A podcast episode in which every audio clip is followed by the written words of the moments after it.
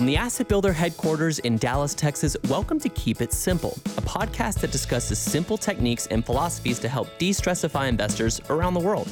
I'm your host, Jared Herzog, and welcome to the show.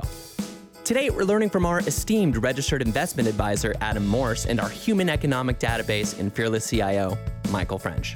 And today, we're discussing why stocks have gone up despite the fact that we're in the middle of a pandemic, there's riots in the streets, unemployment is still high. Why have stocks continued to rise despite what we're seeing on the news? So, without further ado, let's get to the show.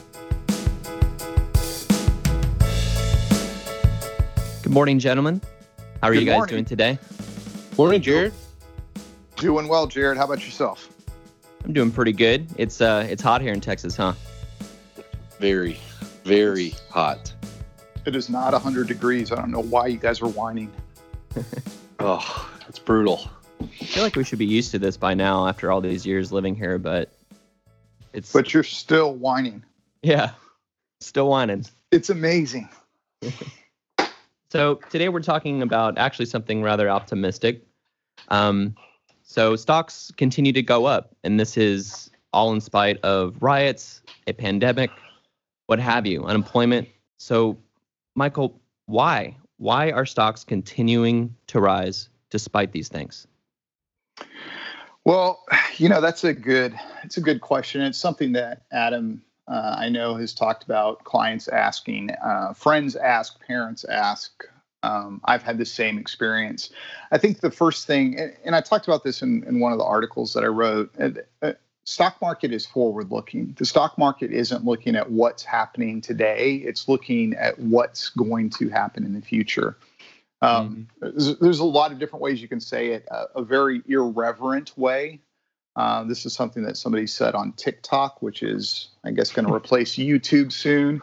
is that the stock market is nothing more than a graph of rich people's feelings, which is funny, not necessarily accurate because a lot of investors are, you know, people like us who aren't rich. We are simply invested.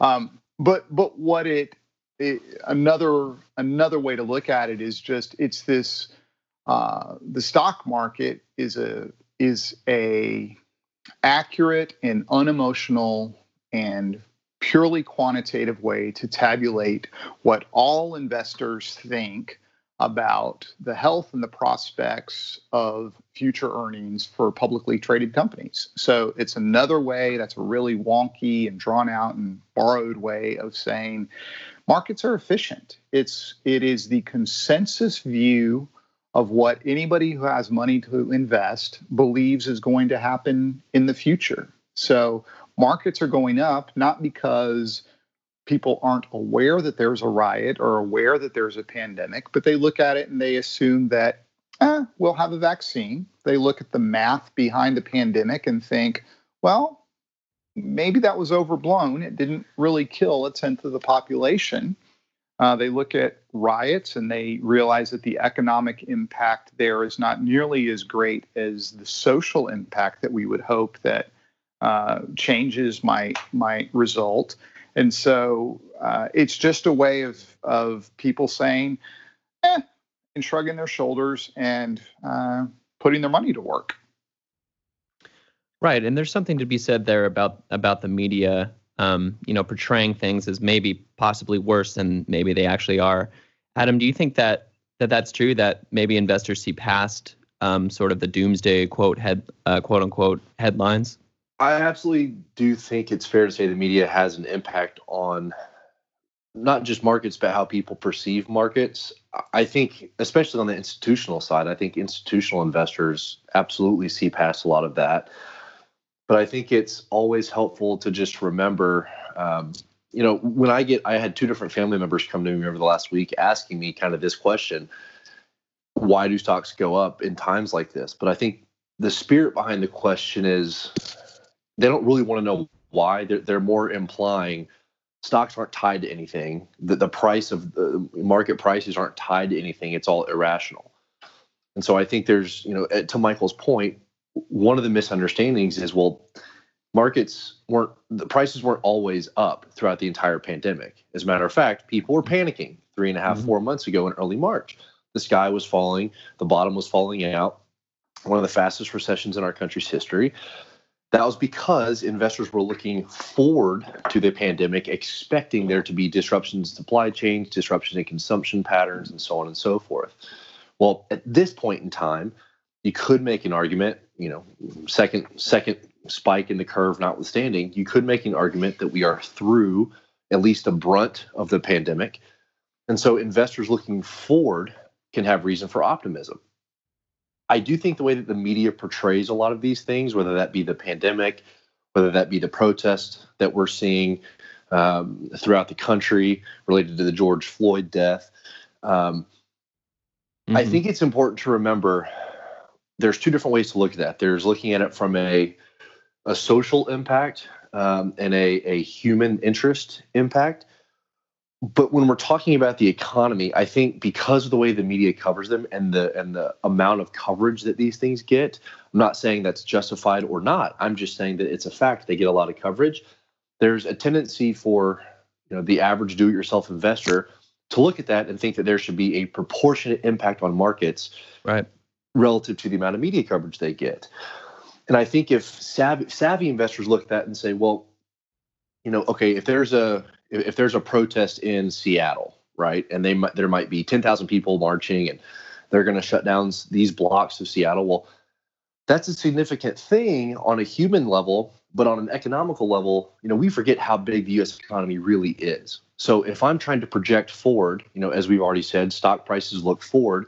If I'm trying to project forward the impact on our GDP, and the impact of say you know how many phones is apple going to sell how many deliveries is amazon going to make how many you know bedspreads is target going to sell it's not necessarily as big of an impact as you might think if all you did was look at the amount of time the media spends covering these things. And so just keeping those two things separate you know putting on your investor hat and then putting on your you know whatever side of the aisle you fall on putting on your your human hat and looking at it from that perspective yeah absolutely i think that's a fantastic point Michael, so how much of this of stocks growing is due to people getting well stimulus checks and having money to spend?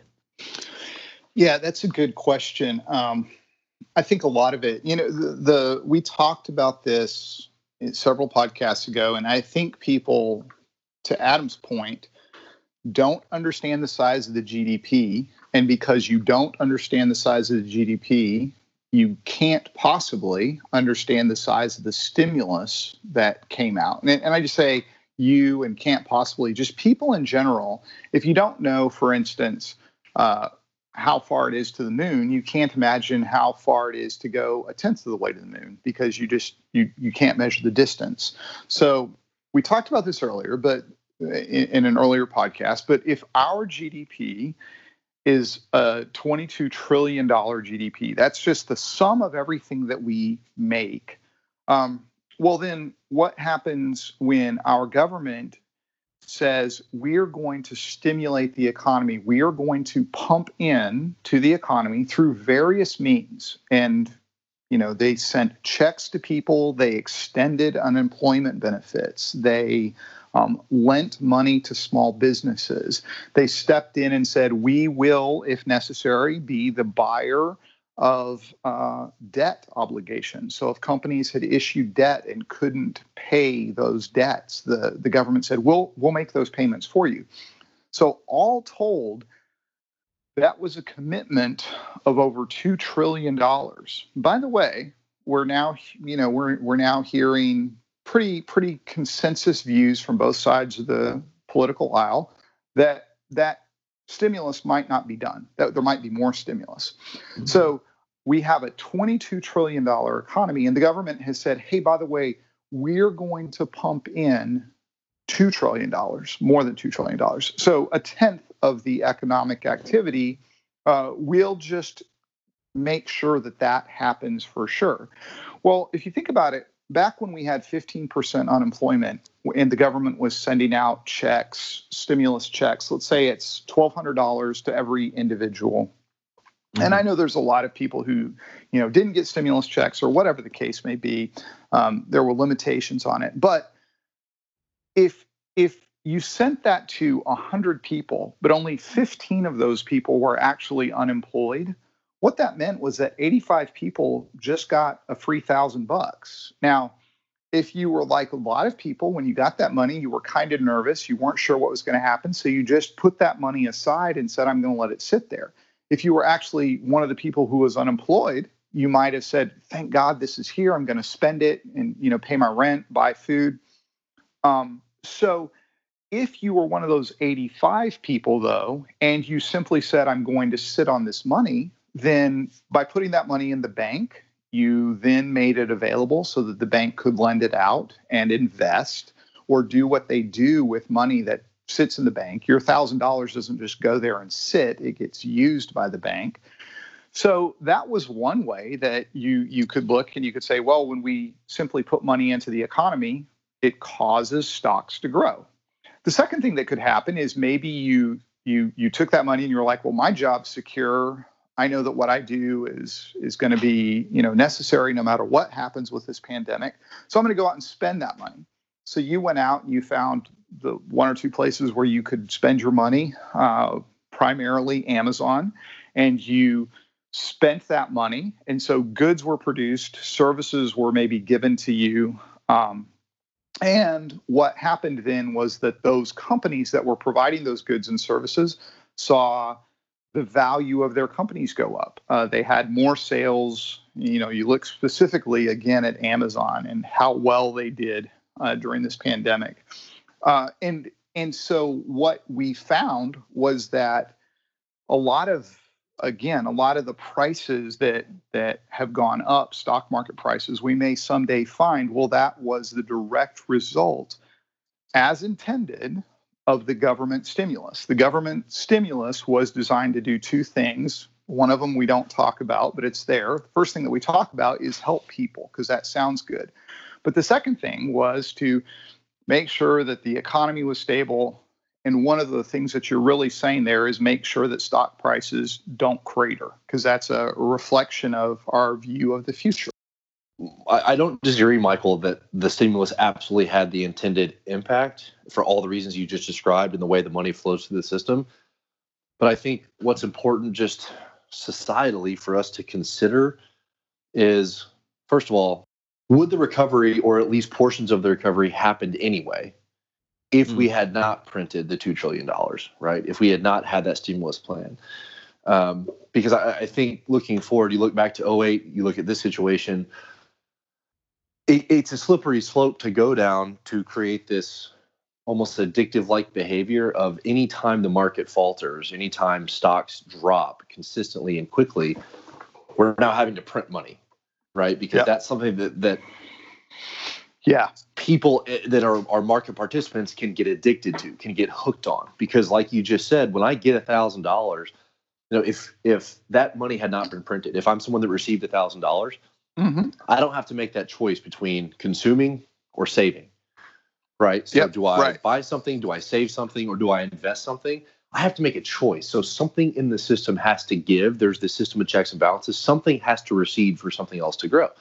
Well, when you print the thousand bucks, well, now I can save my thousand and I can still spend or invest my thousand. That's right. And so yeah. it, it, it creates this this sense that that people lose that whether you're an institutional investor or a do-it-yourselfer or whatever, the system is designed to make you identify what is most valuable.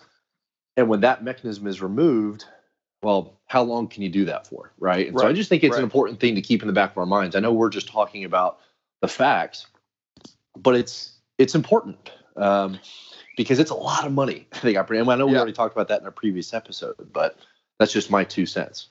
And I think we'll we, we need to cover this later, Jared. Like, and we mm-hmm. will. What are the long term impacts of this? What does this do to inflation? And and given what you might think it's going to do with inflation, mm-hmm. how should we react? So we can talk about that. I know we will. We always get to that stuff at the end. So, um, so Michael, so do rising stocks necessarily indicate um, a recovering economy? How do stocks necessarily relate to GDP? That's a really good question, Jared. And the, the honest truth is they're just not that correlated. Um, S&P, for instance, outpaced GDP growth by 13 percentage points a year after inflation uh, in the 1950s.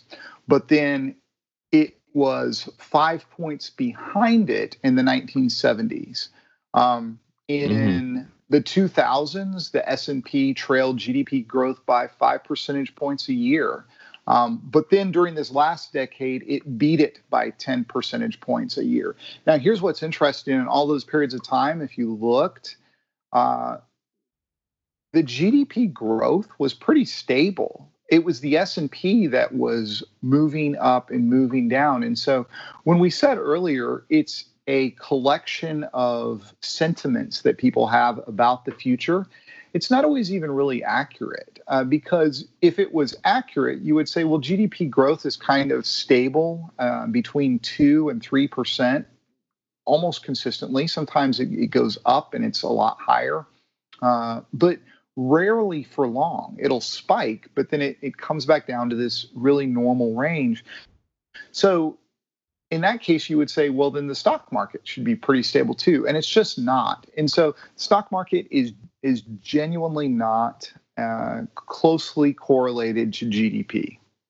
Adam, is this 50 day historic run really all that shocking? How, how does it compare to 50 day runs in the past?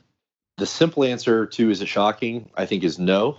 Um, if I could just give ourselves the slightest humble pat on the back on this podcast a few episodes ago, we reviewed what history has to tell us about you know, when you have recessions like this, what do recoveries normally look like?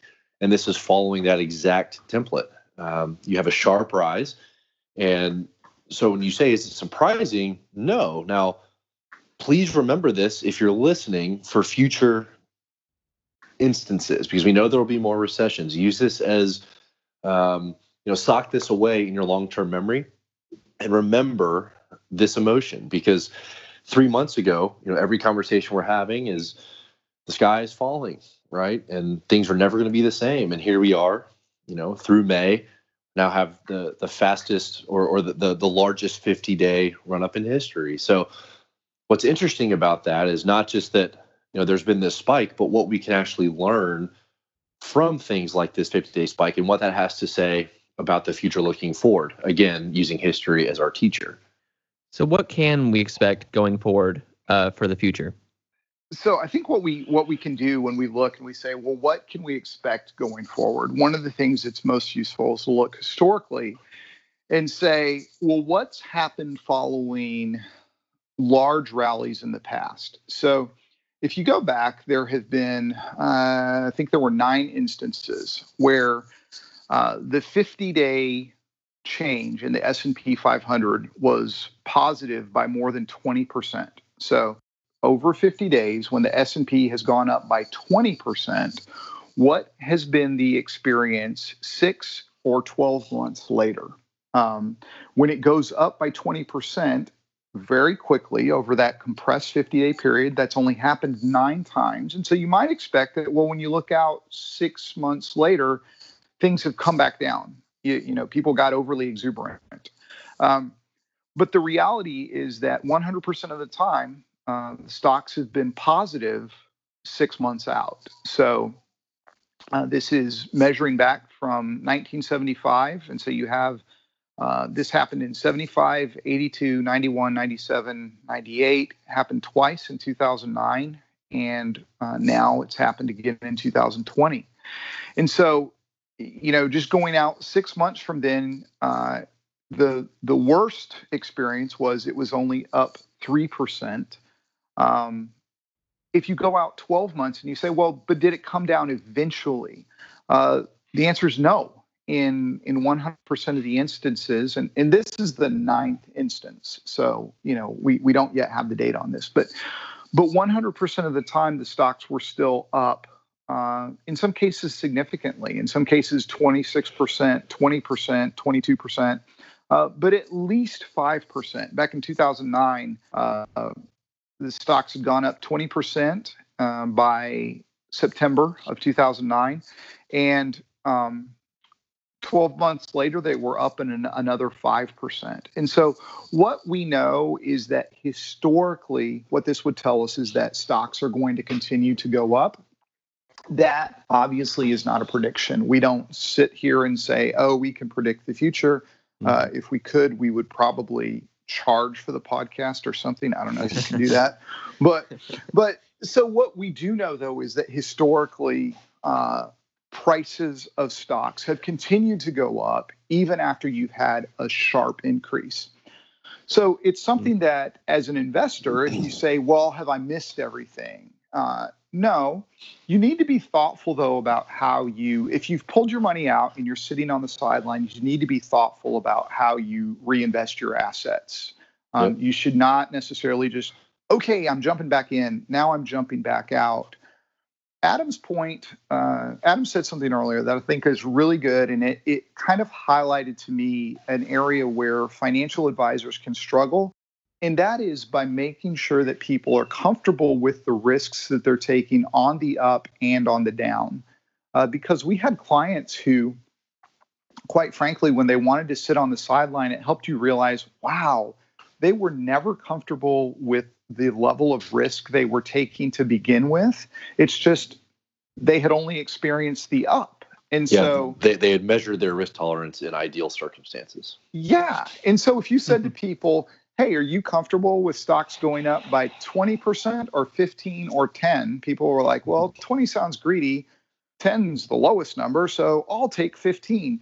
Well, sure, but what that meant was that your portfolio could also go down by 30 or 40%. And then and then people were like, well, I'm not comfortable with that. So as you as you re-enter if you've been sitting on the sidelines and you're thinking about re-entering it's really good to talk to your advisor about risk um, your risk tolerance but also your risk capacity. Can you even afford to take this risk? And then there's a third element of risk which is risk necessity. Do i even need to be taking any risk? And so break that conversation down with your advisor. Um, but then the other thing is like thinking thinking over timelines and looking out long periods of time and saying, Am I prepared for things like rising inflation? Um, we know that yesterday the Fed released, uh, the Fed did some stuff. They released a statement, and the US dollar immediately uh, began to weaken. And so that is something that is going to mean that foreign stocks are better positioned than US stocks. Uh, we can explain that in a future episode, I guess. But it also means that um, inflation is probably going to be something that we're going to see over the next five years. It's going to start to hit. And so, is your portfolio designed to outpace inflation? And so, thinking through all of these things is really important. It's kind of a jigsaw puzzle. Everybody's unique. And so, talk to your financial advisor, get, get advice, and, and make sure that you have all of your bases covered uh, going forward. That's perfect. Adam, anything to add to that? No, I think that's absolutely spot on. I think, you know, especially if you're in cash, but even if you're not on the sidelines, if you're still in, it's just a good time anytime we go through something like this to recalibrate. You know, look yourself in the mirror as an investor, be honest with yourself about how you handled the last three months um, and how you can use that information moving forward to make sure that whatever mistakes that you may have made aren't made in the future and you're you're that much better off. Perfect. Sounds good. All right, guys. Thank you so much for your time today. Uh, we will see you next time. All right. Take care, guys. Always. Thanks, Jared. If you have a question for either Michael or Adam concerning this topic or anything else, please visit assetbuilder.com slash podcast. There you can find their contact information as well as the show notes for every single episode. This podcast is intended for educational purposes only and is not to be construed as an offer, solicitation, recommendation, or endorsement of any particular security, product, or service. For more information, visit assetbuilder.com.